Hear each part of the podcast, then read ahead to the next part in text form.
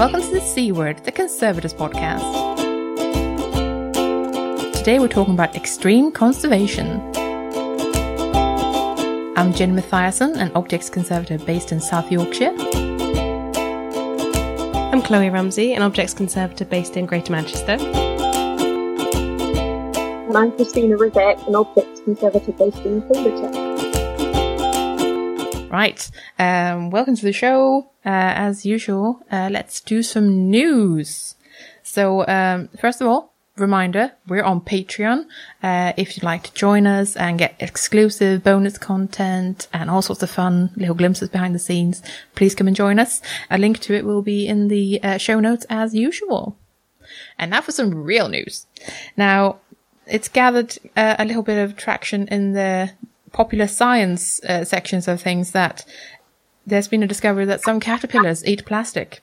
And uh, scientists are very excited by this because they're like, oh, this could solve the world's, world's plastic problems. The, the things don't, like a plastic bag takes 400 years to biodegrade. And now in a couple of hours, they can eat it, right? That's great. These little things are called wax worms because they're quite fond of wax already all I could think when I saw You this. managed to see the, the silver lining of this. yeah, immediately I looked at this and went, please don't enter collections. I don't want anything eating plastic as well as everything else. Please don't become an IPM problem, uh, which is a really bizarre and really conservation-y uh, kind of reaction to this. Immediately, knee jerk. No, don't, don't eat my precious collections.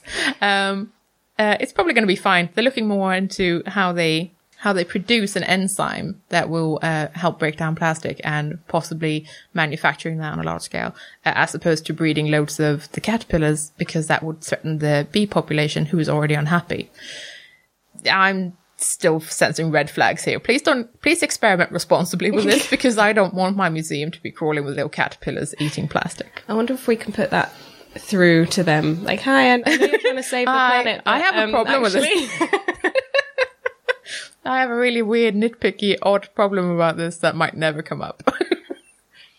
anyway, so a fascinating and possibly uh, really awesome discovery that I'm also slightly worried about. Amazing. yeah, quite. And then something else that caught my eye and actually ties quite well into our episode is that on the uh, on Icon's website in the news section you can now find an article called "Why Conservation Students Should Be Thinking Big." It's written by uh, conservator Lucy Branch, and she's a, uh sculpture conservator, uh, and she is encouraging uh, people to think about uh, new skills that conservators of the future might need. So there's a lot of large scale art going on in the world that will need to be looked after. So we're talking sculpture, uh, we're talking stuff stuck to buildings.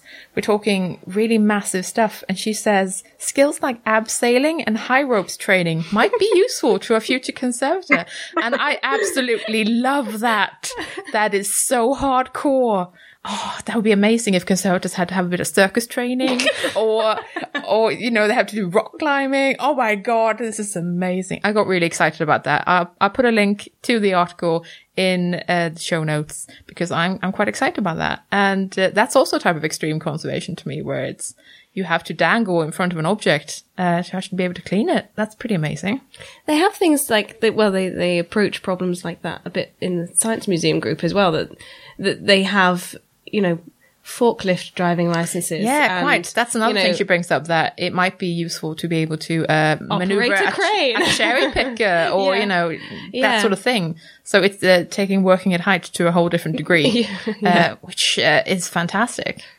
Uh, but yeah, so uh, I got quite excited with that article. Uh, so I'll, I'll pop a link to that uh, in our uh, in our show notes. No, I'm not sure I fancy working at that level of height, though. I'm not sure Yeah, abseiling is really for She me. she does say that even if you're not comfortable with heights now, don't think that you have to stay uncomfortable with it. It's like you you can challenge yourself and get better at it. Uh-huh.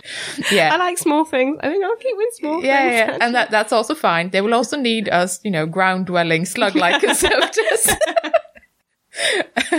Saying that fondly as an archaeological conservator. I like the ground. The ground Yeah. really nice. Oh yeah.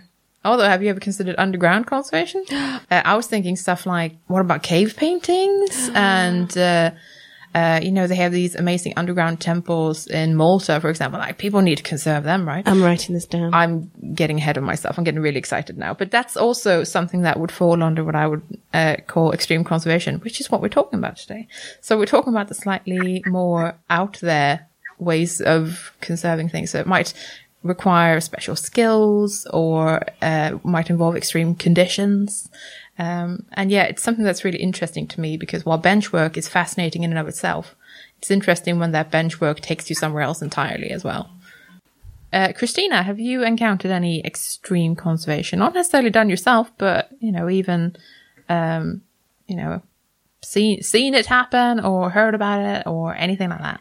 uh, not, uh, I haven't done any myself. The most extreme I've done personally is a, a gallery refurbishment, complete gallery refurbishment project where we were working in a six-story building that was also being completely renovated, and um, so to, uh, there were sort of safe routes through the building, which were, as it sounds, literally the only way you could get from one area to another oh wow! uh, without Oh, uh, falling into a hole where a floor Oh, wow. used to be and wasn't anymore, or where they'd taken a staircase away or whatever. So, um, you know, we spent the whole time in safety boots and hard hats and uh, high vis vests to get anywhere. Um, and uh, you had to kind of make sure you knew what the current safe route was because they'd switch around some um, from time to time just to make sure things were extra confusing. Uh, but uh, that's about as extreme as I've ever got. But I, I do know people who've worked um, in uh, places that are very hot, places that are very cold. It's something that we really don't need to think about in this country. In the UK, we we are so rarely. I mean, we whinge about our weather all the time, but we're so rarely beset with extreme temperatures. Yeah. are we because it's always pretty ambient. Like it can be a bit chilly, but not really. So we Yeah. don't really have to factor in this adhesive won't work or this adhesive will be too effective in the wrong kinds of ways unless we're sending something overseas to where that is a problem and that's rare enough in itself so it's, it's, it's yeah i think it's extreme conservation doesn't even that, for us have to be all that extreme it just has to be a bit hotter than we're used to yeah, yeah, quite, yeah. So, um, I think uh, the first thing we're going to do is we're going to listen to an interview with Cathy Tully, who is um, a conservator in a suitcase. And this interview is about a year and a half old, um, but I, I think it's so relevant to this topic. So I met uh, Cathy in a pub in Cambridge, and we had a little natter about what it's like working extremely short-term contracts, not having necessarily a permanent home to go back to, and living out a used suitcase for a prolonged time doing conservation. And uh, yeah, it's it's so different to to what I do because whilst my my parents think I'm quite nomadic in that I I move uh, every couple of every couple of years as where they live in one place forever. This takes it to a different degree. It's a it's a kind of a true nomadic life for a conservator, which I thought was super interesting. So uh, we, we're just going to listen to uh, Cathy and me having a chat. Could you tell us a little bit about your experiences in the last year or so, where you've been? You've traveled a lot. Well, I finished my degree at UCL in September of 2014, I guess it is now, um, and worked in Cambridge for a little while. Then um, uh, visa ran out because I'm American, so trying to find jobs uh, in America when you're just out of uh, uni, it's a little bit hard. And uh, ended up going to Qatar for four months, and then because it takes a while to and so much money to go back to the states stayed over in the UK, went on holiday, and then went out to Lebanon for about six weeks on an archaeological dig. And now I'm back in the UK and um, waiting to work a little bit more um, with the group down in Qatar. So basically, what I've been doing, of traveling around, mixture of object work and but mostly uh, research. So doing a lot of research on cleaning of um, how we clean, what decision making, that kind of stuff. So it's kind of a combination of whatever I could grab uh, in the way of jobs to kind of keep working in conservation. How do you cope with um, traveling for such extended periods of time? I mean, is it is it tiring? Do you have a, a bolt hole somewhere where you, you always come back to, or Well, I was lucky enough. Uh, so I was in Qatar for four months, and that was nice to be able to just settle down um, and work there for a while. After that, kind of went on holiday for five weeks, waiting for the next job because it's hard to find something for only five weeks in the summer. Um, so basically, lived out of his suitcase, uh, traveling around Europe. Went back to the states for a little bit, but then back out to an archaeological dig. So it's exhausting, um, flying around back and forth. And I'm from California, so if I go back home, it's an 11 hour flight from at least from the UK. So try to avoid that. So it's been a lot of living out of a suitcase in the UK. I traveled around Europe for a little bit with friends. So a lot of amazing experiences, but it's very tiring and I didn't expect that. Yeah, and trying to pack in a small suitcase that you can manage everywhere um, for several different climates the UK, Qatar, and um, a dig in Lebanon that's, you know, 40 degrees every day. So it's just, it, it's, I've gotten very good at packing. very good at packing in small spaces. Um, and meeting a lot of people around the world and relying on the kindness of strangers and, sleeping on couches and spare beds. Do you find that you have to like buy fit new things in each country and then like discard them at the end? I, Or I buy a few. Like uh, Qatar, I bought a few because I didn't have enough nice enough clothes. I didn't realize it was going to be an office setting as much as I was. So I wanted to buy a couple nicer shirts, that kind of stuff. And there I had to discard a few things, but also I just got better at packing. Nothing's ever not wrinkled, so everything comes out very wrinkled because it's packed in so tightly. Um, I wasn't expecting to go back to the States, go back to my parents' house. Was able to do that this summer to celebrate their 50th wedding anniversary. So it's kind of spur of the moment. So I was able to drop off some stuff, pick up other things. Um, but I did buy a few things like, like, oh, need hiking shoes, you know, Yeah, shoes sure, for, for the dig, which I didn't, I had a pair of tennis shoes, but didn't really work the job. So I was able to kind of do those things. Now that I'm in the UK, it's about 15 degrees. It's a little bit harder. uh, it's- so, it's a bit challenging even for us who live here. yeah, and after being in 40 degree weather for most of the year, it's just been kind of a shock. So yeah, I do kind of discard a few things, but I also bought really cheap things for like the dig.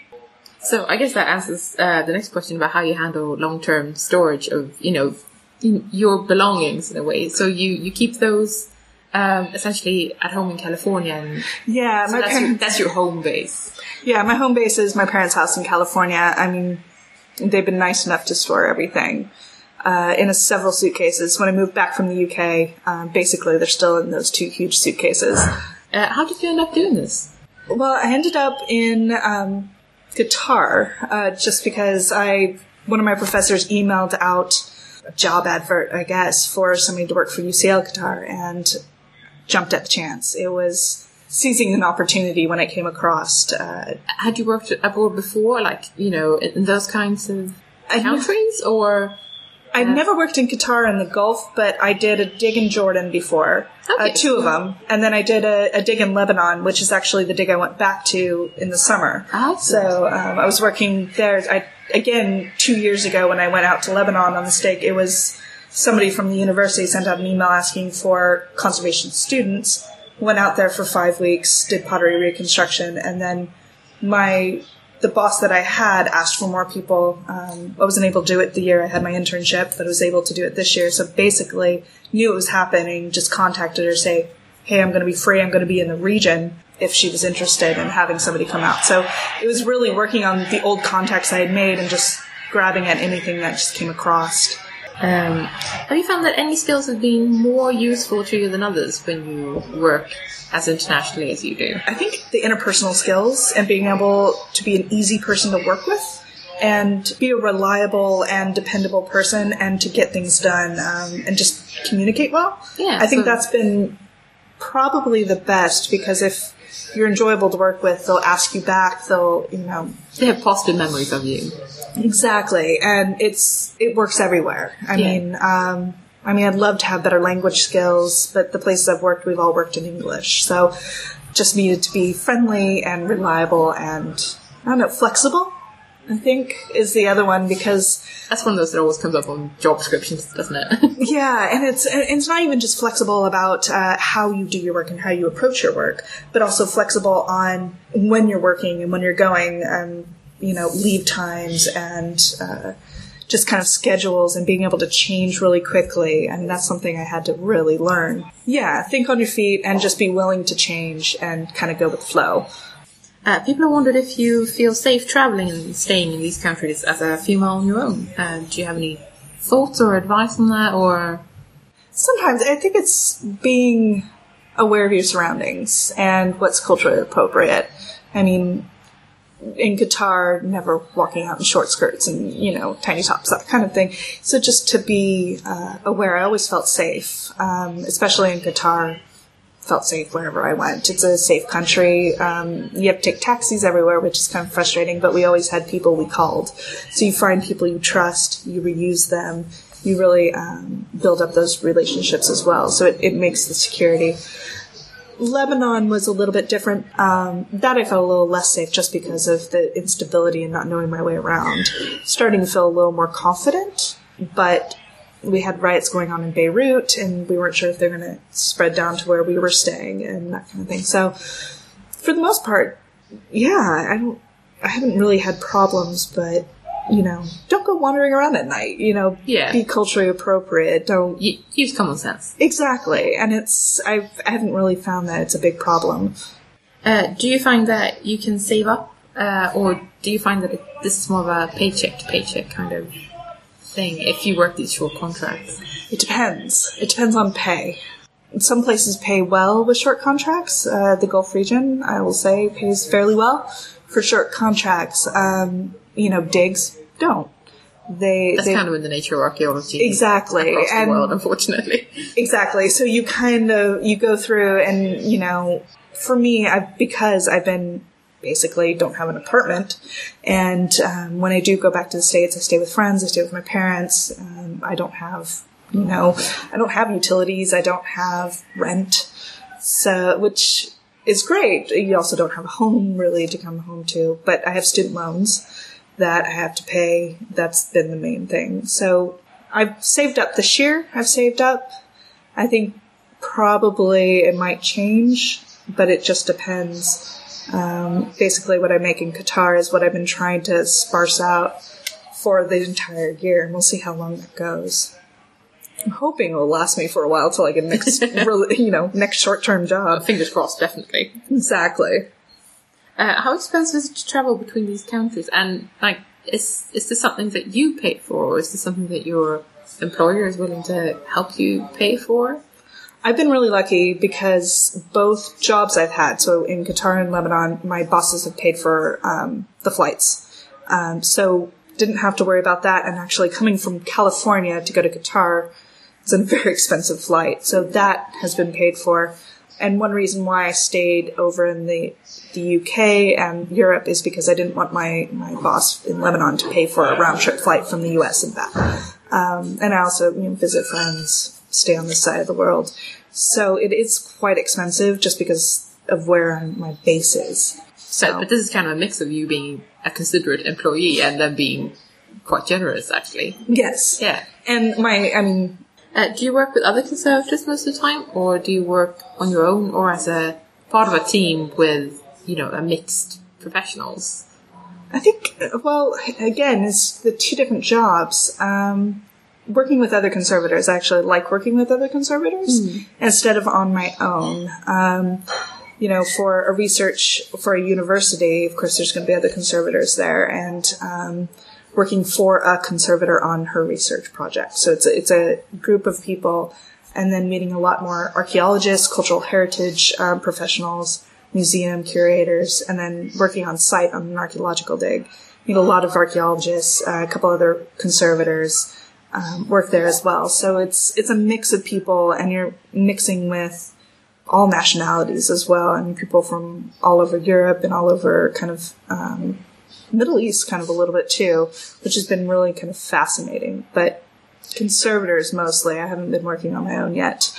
Oh, that's good. That sounds sounds like you you're not lonely or anything. You know, it's, No, it's always no. A, and there's always team. yeah, there's always somebody else to bounce ideas off of. Oh, that's great. um, and to work with. And because I've only been out for a year, so I mean, doing research and that kind of thing that's familiar. But you're working on somebody else's project. You know, you need to work with that person. But working on you know on site doing objects, it's nice to have somebody else to bounce ideas off of, you know, when you're dealing with circumstances you're not used to, like, you know, 40, 45 degree weather and, or heat and, you know, objects that you just have not come across. Yeah. So it's, they might not have the expertise, but at least they have the ideas in the background and can kind of go, well, if this works, yeah, let's do that. Well, maybe we should try this. Okay, let's test this. And so, um, I like working with groups. Um, and I think probably continue to do that as long as I can, um, which is good for a beginning conservator, I think. Yeah, not bad. Uh, Have you found that conservation goals and ideals are uh, different uh, across different continents, or are they similar? You know, like uh, minimal intervention, aesthetic ideals, that sort of thing, or They're definitely different. definitely different. And it, I think it also depends on where people are trained. Um, and then it's a mixture of where they were trained, when they were trained, and uh, the cultural, the culture that they're now in, and the museum they're now in, or the the situation. I found a lot more, you know, we're very minimal intervention, you know, with archaeological material, you leave the holes, you only do structural fills, you do those kind of things, and I've seen a lot more of not full restoration, but to complete the object. Let's say it's a pot, they'll complete the pot, but make sure the fills are known as fills. So it's it's this kind of meeting of the two where you can tell that these are not original, but the full pot will be done. Whereas we would leave like a rim, you know, part of a rim off or a hole here and there. They would um, complete it. So it's a it's a it's a little bit different, but I think it has to do, yeah, what society you're in, what they're looking for in the museum. Because an art museum, and the composition of the people who are working there. exactly. So it's just, yeah, it's that good old phrase. It depends. Yeah. It just depends. uh, do you uh, bring your own equipment and tools with you, or do you use what's supplied by your employer at the time? it's a mixture. Um, I working Qatar, I was working with computers and that kind of thing, so I wasn't really working on objects that much. Um, on the dig, uh, I kind of gave my boss a list of things that I thought might be useful or things I thought I needed or used last time to make sure they were out on site. And she actually tracked those down, got them, because a lot of things are when you're traveling abroad, they're really hard, like acetone, solvents, um, Yeah, chemicals. You can't get them. Um, You you can't different permits, etc. exactly. You can't bring them into the country in some cases. I mean, you know, paraloids and stuff like that. Usually, you can get in. It's not too big of a problem. Just depends on where you're going and what it looks like in your bag and the Yeah, X-ray. exactly. So, uh, but you know, solvents, no, no, you have to get somebody in the country, and um, knowing conservators in the country, you can actually get those supplies, uh, which is nice. So, finding contacts in the country you're going to is great. Plan ahead, I found, is the number one thing to do, and I don't mean weeks, I mean three to six months ahead uh, to start getting materials. But I always bring my own tools, and probably I'll bring more of my own specialized tools and um, you know make sure I have scalpel blades and you know different things that I think if I only want a little bit of, like we requested fume silica and we got tons of it. Well, we only need a little bit. So those kind of things that are easy to pack, I probably would start bringing my own just to make sure in case we just needed a little bit here, we don't have to wait a several weeks to get it. Thank you so much, Cathy. That's all the questions I had. Now, I think this interview um, is uh, was interesting in that it, it really talked about uh, the difficulties of, for example, uh, get, getting supplies in a different country and how difficult it can be to uh, find trusted suppliers or to get anything in that you need, and the need to stay flexible but also plan ahead quite meticulously because you might not Yeah, be able to months get in anything. advance, yeah, yeah. so you might not be able to get anything, you know, with a couple of weeks notice. You need months to plan ahead for, you know, conserving something in a desert, uh, which uh, is pretty, pretty fascinating to me. I think yeah, having having what she said about her toolkit um, of being her specialist tools was really interesting because obviously people have their own equipment, but it's so bulky. You know, even just a a box of gloves can take up far more space in your luggage than you might really care to take Oh, up yeah. with gloves. I, I go see clients quite regularly, so uh, bringing your own, just a couple of boxes, box of gloves is a massive pain in the bum sometimes. and, and I don't travel internationally, so uh, yeah, so I just go on a train, which is fine. Uh, but bringing bringing it with you on international travel and staying in hotel rooms and all that stuff, gosh, that is that's challenging. And the skills that she is developing as well in terms of you know simply interpersonal skills, as she was saying, and contacts of people all around the world is really amazing. You know, Yeah, I know you know abseiling is one thing, being able to keep keep good contacts and knowing knowing people and routes and where conservators are needed. It's I think it's true freelancing, isn't it? When you you're not in one place to build a client base, your your client base is you you are of- there to do a yeah. job. the thing I found really extreme was the length of time of the of each project, um, of as in weeks, not even months sometimes. Um, and I was just thinking about how different that is to the way that I work and the way that I find that I really um, prefer working. I I need months and months to feel good and settled in, and I feel like I develop over time. But she is working on such a short time scale that Yeah. that she is doing all of that Five weeks here, six weeks there. it's yeah, amazing. exactly. I think that's really amazing and admirable. Yeah, I'm I'm not sure that will be for me, so I'm I'm really impressed with people who can do that. I think what was interesting for me was that when Cathy was talking about instability, it wasn't just um, the instability that comes from short-term contracts Mm. and not knowing how you're going to be able to source your tools and equipment. Um, but in a couple of cases, she was talking about political instability as well, Mm. um, and it working in a situation where what's happening elsewhere in the country might suddenly uh, escalate and mean that you had to abandon your project and leave the country and so on. Yeah. Um, and that that's something that is so different from um, the kind of uh, environment that most of us work in in museums. yeah, we feel that we can we we sort of know more or less what we're going to be doing in the next weeks, months, whatever. But to have the instability to not really not really be aware of whether you're suddenly going to have to leave a place, that's really it's quite scary. Though I found it interesting that she said she felt safe the entire time. Um, that's really good. Yeah, I, I got the impression that she felt like um, employers were good at looking after people who came in to do the jobs, which is really nice to hear. And uh, now we're going to listen to our next interview, uh, which is with Sophie Rowe. Today I'm talking to Sophie Rowe, conservator at the Polar Museum. Sophie has recently returned from a conservation project in the Antarctic. You came back from Antarctica in January? No, I went in January. You went in and I January came back- at the beginning of March. So I spent uh, about a month exactly on uh, Horseshoe Island, which is an island off the coast of the peninsula of Antarctica. I recommend everybody go and have a look at a map, actually, if you don't know where that is. But it's about 67 degrees south, so just south of the Antarctic Circle.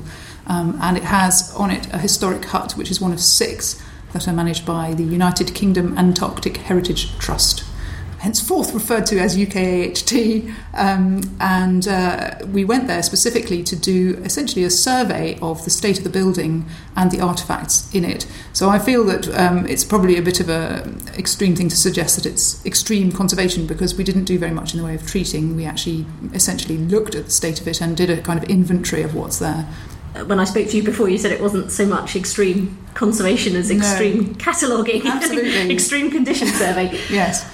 What were the practical challenges you faced? It, so what were not the practical every every single thing about it is complicated because this is a place that's 9000 miles away um, and so for example when you're thinking ahead of time about organizing a, a fieldwork season in a place like that you have to plan all of the tools that you're going to need and all the materials and all the food and your tents and your sleeping bags and absolutely everything you're going to need for working there because essentially you're out of touch with the world for that month that you're there. Um, the way I got there was I went with the RAF on a flight from Brize Norton in Oxfordshire, which is an RAF uh, airbase, down to the Falkland Islands. And the Falkland Islands at Port Stanley have a warehouse which is used by British Antarctic Survey, Mm-hmm. um, and that was where all of our stuff that we needed for this trip was uh, depoted. And so we had to go there and do. We spent a couple of days doing exhaustive inventory and checking and repacking and making sure that the bills of lading uh, were filled in because all the work that you do in the, in the Antarctic is covered by um, a essentially extraordinary number of permits. You have to have permits to take things there, and you have to have permits to take things away, and you may not leave any rubbish. And if you wish to dispose of, uh, well, things that you know you produce from the toilet, you have to have arrangements for that. um, um, so there was quite a lot of sort of um, inventory and logistics at the point when we were in Stanley. Um, and then from Stanley, we were picked up by HMS Protector, which is a naval ship.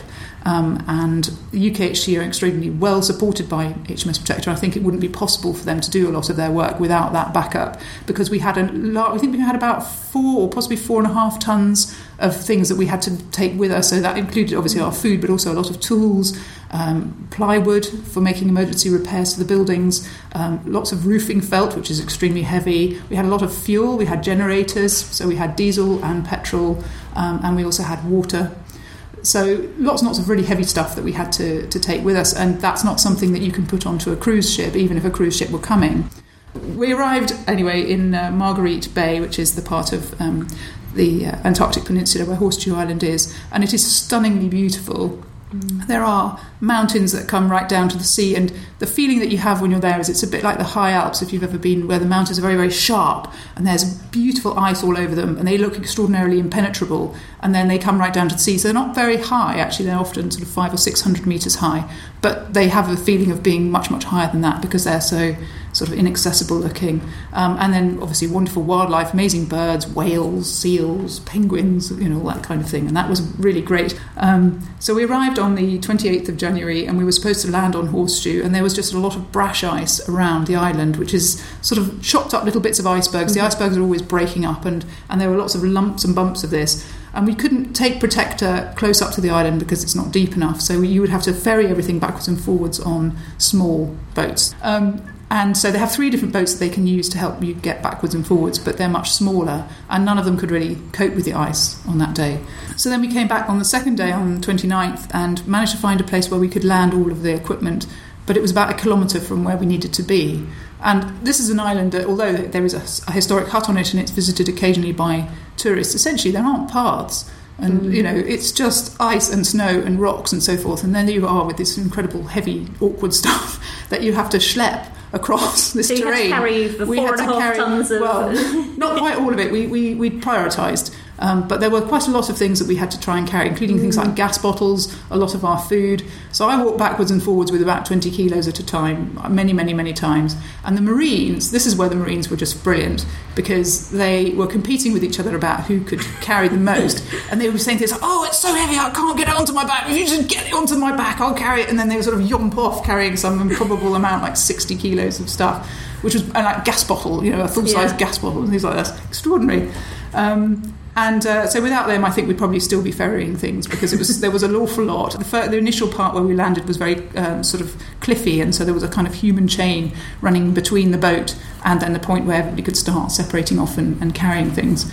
Um, and then the next day, we were found that we were able to get much closer to our, our proper site where we were going to be based, and um, and so they landed the rest of the stuff there. But that was a day where we had a lot of rain and sleet, and we all got super wet. And what was also lovely about the Marines was that this was just by anybody's standards, you would say this is pretty grim. You know, we're hauling heavy stuff and it's horrible weather and it's really wet and it's grim. And the worse it got, the happier they were. And they were all sitting laughing and we were all eating this, you know, lovely pasta that they brought us from the ship and in the sleet, you know, with wet hands and everything else and getting really cold. But having a high old time because, you know, the worse the weather is, the better they like it, apparently. Was that the point at which you started to wonder what you'd let yourself in for? I think it was a real eye opener about getting wet, actually. I mean, mm-hmm. people asked me beforehand about how cold it was going to be, and for the time of year, I think people would anticipated that it would be about minus five at night and then maybe up to about 10 degrees in the daytime.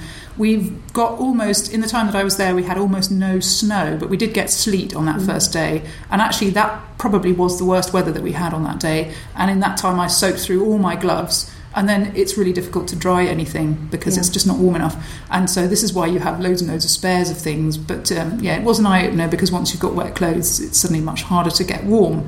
Um, we were sleeping in um, two-man tents. We had a two-man tent each, which was lovely, and uh, and then we also had a, a kind of working tent. So Michael, who was the carpenter on the expedition, I should probably introduce the people who were on the expedition. We were four. So me, conservator, never been to the Antarctic before. Then we had Liesel and Michael, who have both been working for UKHT for many years, doing uh, maintenance work on all of the huts that they have. So they run six huts, and Liesel and Michael have been going around all these different huts doing that kind of repair, emergency repair, and making sure they don't blow down in wind every winter. It's extremely valuable work that they've been doing. Um, so they're both very, very experienced with the Antarctic. Um, and then the last person we had was Al Fastier, and he is actually the um, buildings project manager at New Zealand Antarctic Heritage Trust. And New Zealand Antarctic Heritage Trust manage the uh, the much more famous huts that Scott used, Shackleton, Borchgrevink. Uh, very recently, they've had a campaign to work on the Edmund Hillary hut, which was used in the 1950s uh, Transantarctic expedition with Vivian Fuchs. So he's enormously experienced um, with working in these kinds of conditions. Um, although the work that they do is all on the Ross Ice Shelf, or the majority of it's on the Ross Ice Shelf, so the terrain is completely different. Um, and Conservatives might remember that there was, for a period, quite a, a long number of seasons where people could go down and work on um, and artifacts from those huts on the ice. They actually had porta cabins set up on the ice, and people spent the winter there and did the conservation treatments.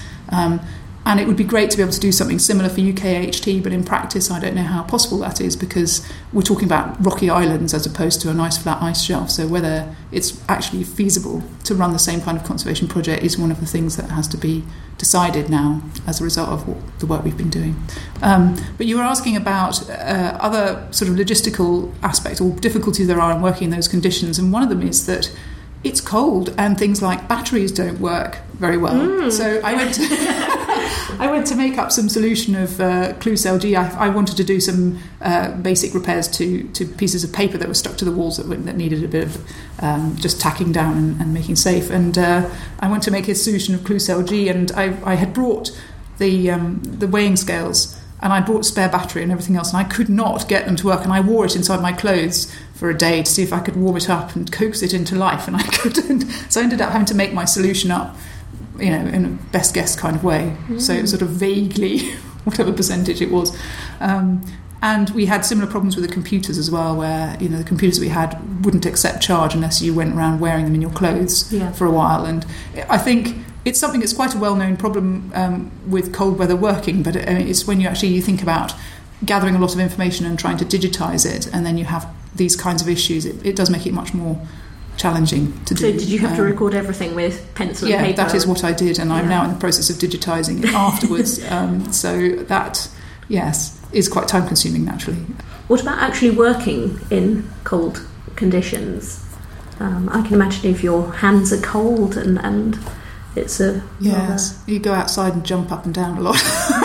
you do. I mean, because in the nature, I I think anyone who's done a condition survey knows it's, it's not enormously physically active. You know, you actually, if you're looking at artifacts within this uh, uh, historic hut, I was trying to avoid moving things more than absolutely necessary um, because I was trying to leave things as much as possible, kind of in situ. So I wasn't moving around very much, and I did get cold. Um, and so I would just go outside and do some star jumps and try and warm up again. And obviously wore, wore lots of clothes as well, lots of hats. I think I had two hats on at all times. Um, also because I couldn't wash properly, so my hair became horrifying I needed to cover it up. so, but um, and the other thing was we ate so many meals. We had four meals a day because, well, partly we worked about twelve hours a day. We started working at about half past seven and finished about half past seven in the evening, and then sometimes carried on into the evening doing computer work. Um, but yeah, so we broke it up a bit by having unbridled sessions with peanut butter and crackers and chocolate and all sorts of things, and uh, it was it was fun. I enjoyed that part. What did you have to do in the way of preparation? Um, you say the other members of your team had been down south before, but you hadn't. So we had uh, in the UK in July, um, this is the July before we went down, we had a week where we did training, um, and quite a lot of this was um, involved meeting with the architects who are consulting on how the building should be managed. So one of the interesting questions is when interpreting this hut and the history of it for an audience of people coming down south.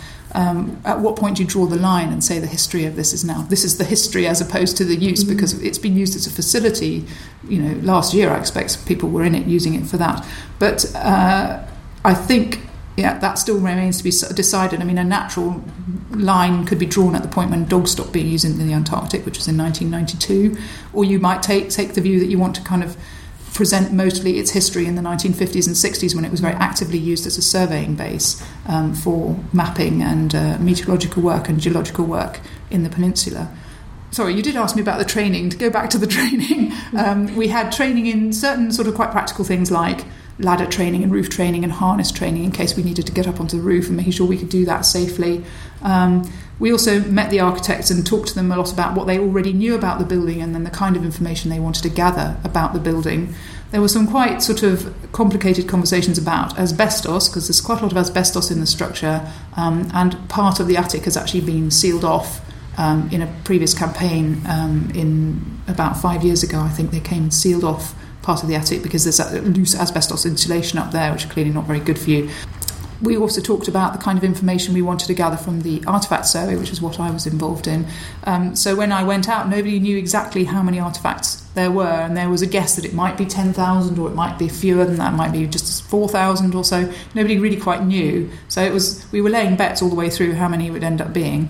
Um, and it is a bit of a guess because quite a lot of the artifacts are things like tins full of screws, and so you kind of guess how many screws there are in the box um, because there wasn't very much time to gather all this information. But the best guess at the moment is it's in the region of 7,750. Did you artifacts. manage to look at all of them? I took photographs of everything, wow. and um, but some of those things have to be kind of recorded as um, groups. So mm-hmm. if you have a shelf with an awful lot of food tins on it, you'll tend to regard them as a group of things rather than give each tin an individual identity.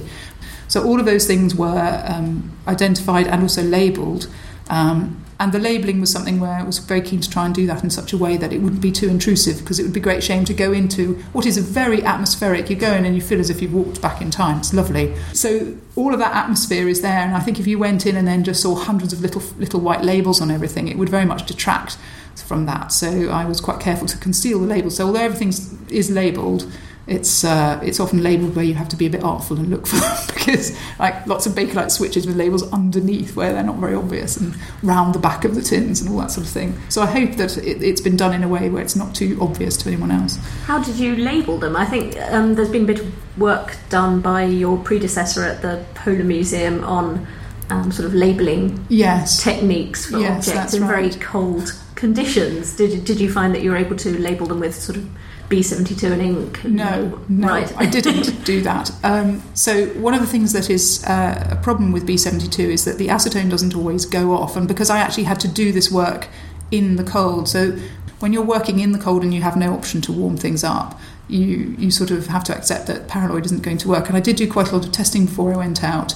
Um, so uh, NZAHT have also done a thing where they've used Tyvek soaked in paraloid, which they've stuck on with paraloid. Mm-hmm. Um, and because I was worried about using paraloid, I ended up experimenting with Lascaux. Um, mm. acrylic dispersions. So I had 498 HV and 360 HV. Actually, 360 I think is no longer available, which is a great pity because it's the one that works the best for this kind of situation. Because it has, I'm assuming this is why, but I think because it has a very uh, low glass transition temperature and it's quite tacky at room temperature. It's actually still nice and tacky even at five degrees or so, which was about the temperature I was applying it at. Um, and because it's water based and I was writing on the Tyvek with um, an alcohol based pens, archival pens, um, I didn't actually have to do the whole thing of soaking the Tyvek in paraloid 1st mm-hmm. because it wasn't coming through. So it was perfectly possible just to write the Tyvek label and then stick it on using the acrylic dispersion.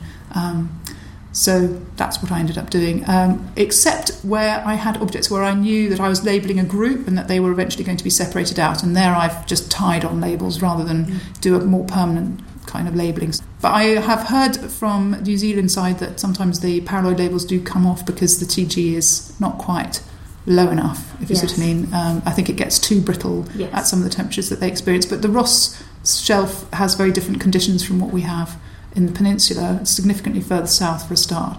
Did you find other areas where you had to modify the sorts of treatments you carried out or the kinds of materials you were able to use because of the conditions you were working in? Well, because I wasn't really doing conservation treatment as such, it didn't really come up. Um, and uh, also, the condition survey part was a very, very simple condition survey. It wasn't purely a stability score. We were scoring between one and four, where four are things that are really, really urgently in need of conservation and, and are actively deteriorating. There was a particularly amusing one, which was a, um, a tin of salt, where the tin had just absolutely disintegrated and you were left with literally a pillar of salt on the kitchen shelf with the kind of rust in a sort of ring around it. That was definitely a four.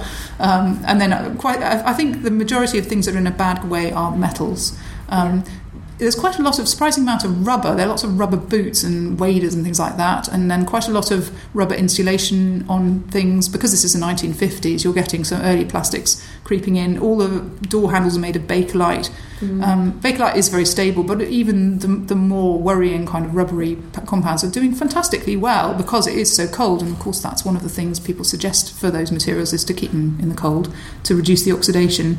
So those um, and textiles and wood are all doing surprisingly well. And a lot of the papers not in too bad a condition, but because it's inherently vulnerable, that's the other the other material where it probably is the stuff that needs some attention sooner rather than later. But the metals for sure are the by far the biggest challenge.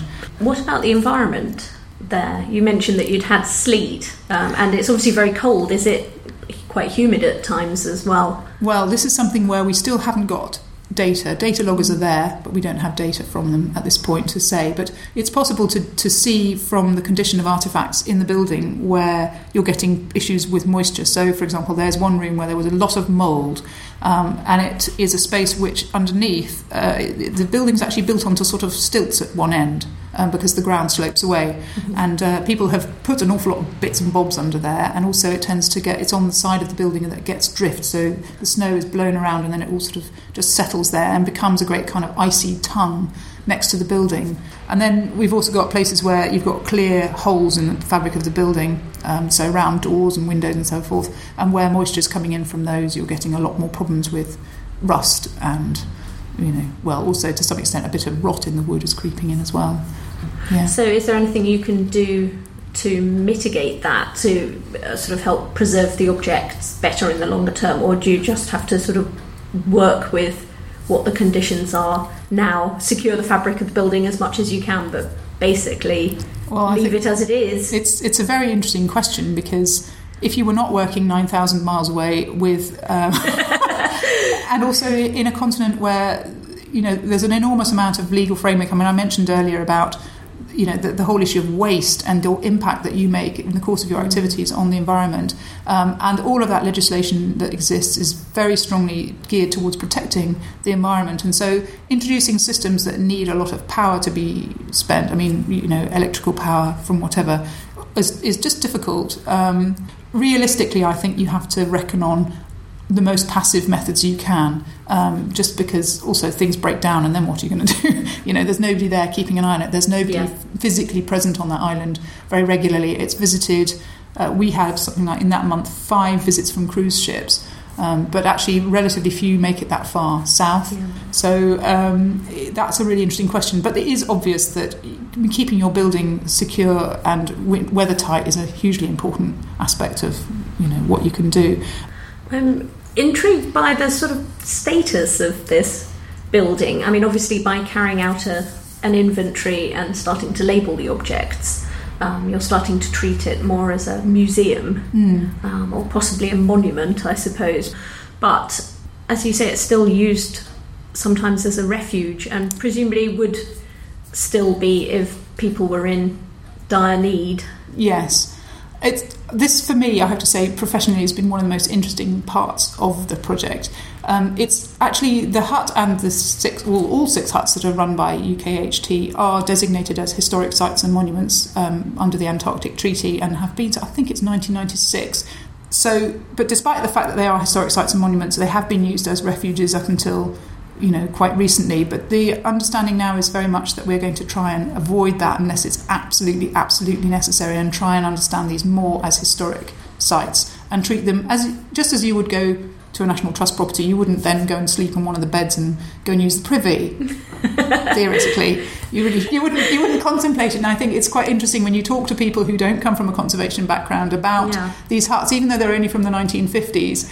It, when you put it like that, when you say if this was the National Trust, you would know how to behave. Yeah. It is sort of like the National. It's just a small trust, but it is essentially that is what they're aiming for.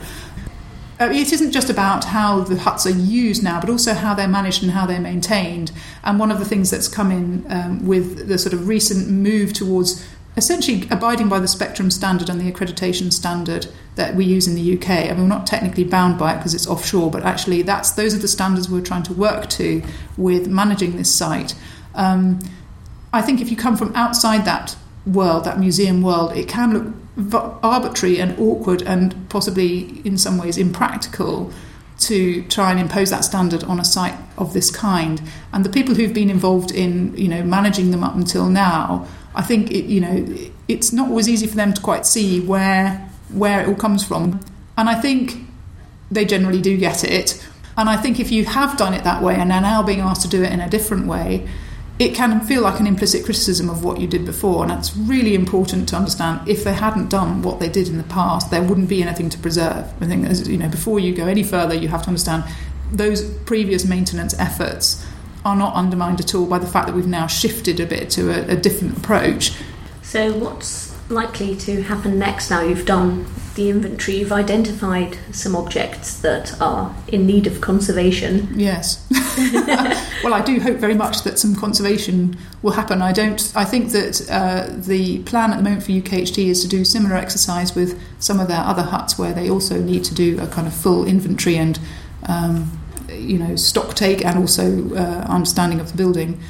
So once those things have happened, then I think they'll be in a position to plan their conservation efforts. And whether it's possible to run them in tandem with the surveys or not, I think is something that is uh, you know still being discussed because we've only only very recently got back with all of our information, and there's there's obviously a lot of decision making and planning to go ahead. So as I understand it, the the next concrete thing that will happen is that we'll do a very similar survey. I say we, I'm not sure it'll be me, but uh, a similar survey will be done at Stonington, which is uh, about not very far away from Horseshoe, and then after that, you know, we'll have to see where where they go with it. But um, yeah, So, you've come back to work at the Polar Museum, which Yes. is your day job, um, in a post that's funded by UK AHT. Do you feel that your experience of actually going to the Antarctic continent has made you see the day job differently? But Yes, I think I, I definitely would say that working at the Polar Museum for you know a few years before going to the Antarctic, and and particularly because we did a, a big Antarctic cataloguing project of all the Antarctic artifacts that we have in the Polar Museum collection, um, and so I felt oh I've seen so many of those Andrew Lusk onions tins.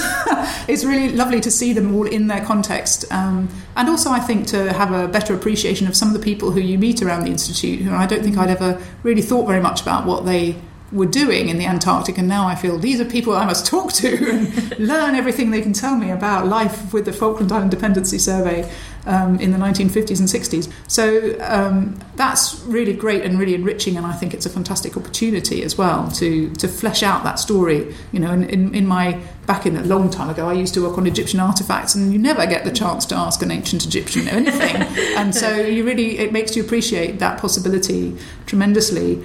Um, I think coming back to the day job after an experience like that is uh, it's harder than you would imagine because they've had a tremendous adventure. Um, and it's an enormous privilege also to essentially camp on a desert island for that kind of time in that sort of environment. It's uh, really a very, very special experience. Um, and I loved it. I really loved it. But uh, yes, I think it makes me also very grateful for things like, you know, even in, in a relatively small museum without great resources, we do have a weather tight building. We have decent environmental control. I can turn on dehumidifier if I feel I need to. Um, you know, so many, many things seem so much more straightforward in a way, and that it, that's good. It's, it's quite nice to feel that you've got quite an easy life in a museum by comparison. thank you very much for talking to the C word. Thank you. So I loved that interview. I thought it was really, really interesting, and I think I learned quite a lot about the different projects.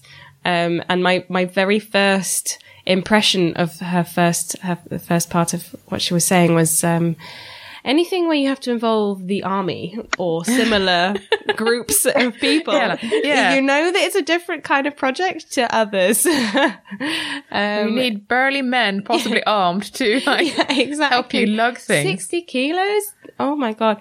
Um, I, yeah, I, that is an amazing, amazing feat. And it put me in mind of, um, of the David Attenborough, the making of, um, filming Yeah, uh, when they when they have to move all of their equipment to places where there are no people and No no, access, and it's it's all um, very very hard. So uh, in my mind's eye, as she was as she was describing it, I was thinking, oh wow, yeah, I can imagine the rocks and penguins and. And that obviously is entirely alien to me. Um, it was it sounded a bit like almost being in space that you're so the Yeah. the access is so hard and you've got to you know take your waste with you if you if you've got too many Yeah. people it's just it's amazing the the project Yeah. there and the um the levels to which they are maintaining the landscape is is amazing Yeah, absolutely. I enjoyed the uh, uh, the real value of pencil and paper that came across when when you can't trust your laptop to charge or turn on because it's very cold. Um, but yeah, it's yeah. So again, this reliance on technology, uh, it might not work out uh, in extreme circumstances. Um, and I just I just, I kind of like that they had to revert to the traditional methods that would have been used by the people very much who built these huts, for example. And such an exciting challenge isn't it to Yeah. think right what don't i have this is what i can do it's really really cool it's very MacGyver conservation, uh, which I love. I did ask Sophie um, after the interview um, if there was anything that they'd forgotten and that they wished they'd brought, but she said no. Yeah, oh, disappointingly, that planned well. I would have been And all you regrets Just get there and then realise that you've forgotten your pencils. no pencil sharpener. no. but just the sheer amount of planning that went into this, then yeah, they uh, you- they they planned pretty thoroughly and it, and it worked out. Um, um, the thing about pencils reminds me of this apocryphal story um, that's often told uh, um, during the sort of most intense space race days, where the Russians and the Americans were competing to see who could uh, get furthest into space and so on. And um, uh, you you often see this thing about how the uh, ballpoint pens basically don't work in space, Oh yes. and the Americans spent millions of dollars developing a special pen that will work in space. of course and they did so the story goes, the Russians just took a pencil. Um, and actually, i want that to be true is that as I would love that to be true, it's not true. apparently. oh you can't use pencils in space either because apparently you get lots of graphite dust and shaping. Yeah, and the problem then will be that gets in everywhere, which is bad. Yeah, Oh. absolutely. So it's a great story, but it's a brilliant it's not true. story But it did. So it kind of reminded me of that. But it also made me think. Well, actually, um, and this ties in with what you were saying, Chloe, uh, about it being like uh, being in space. Has there been any conservation in space yet? Oh, Because that that would.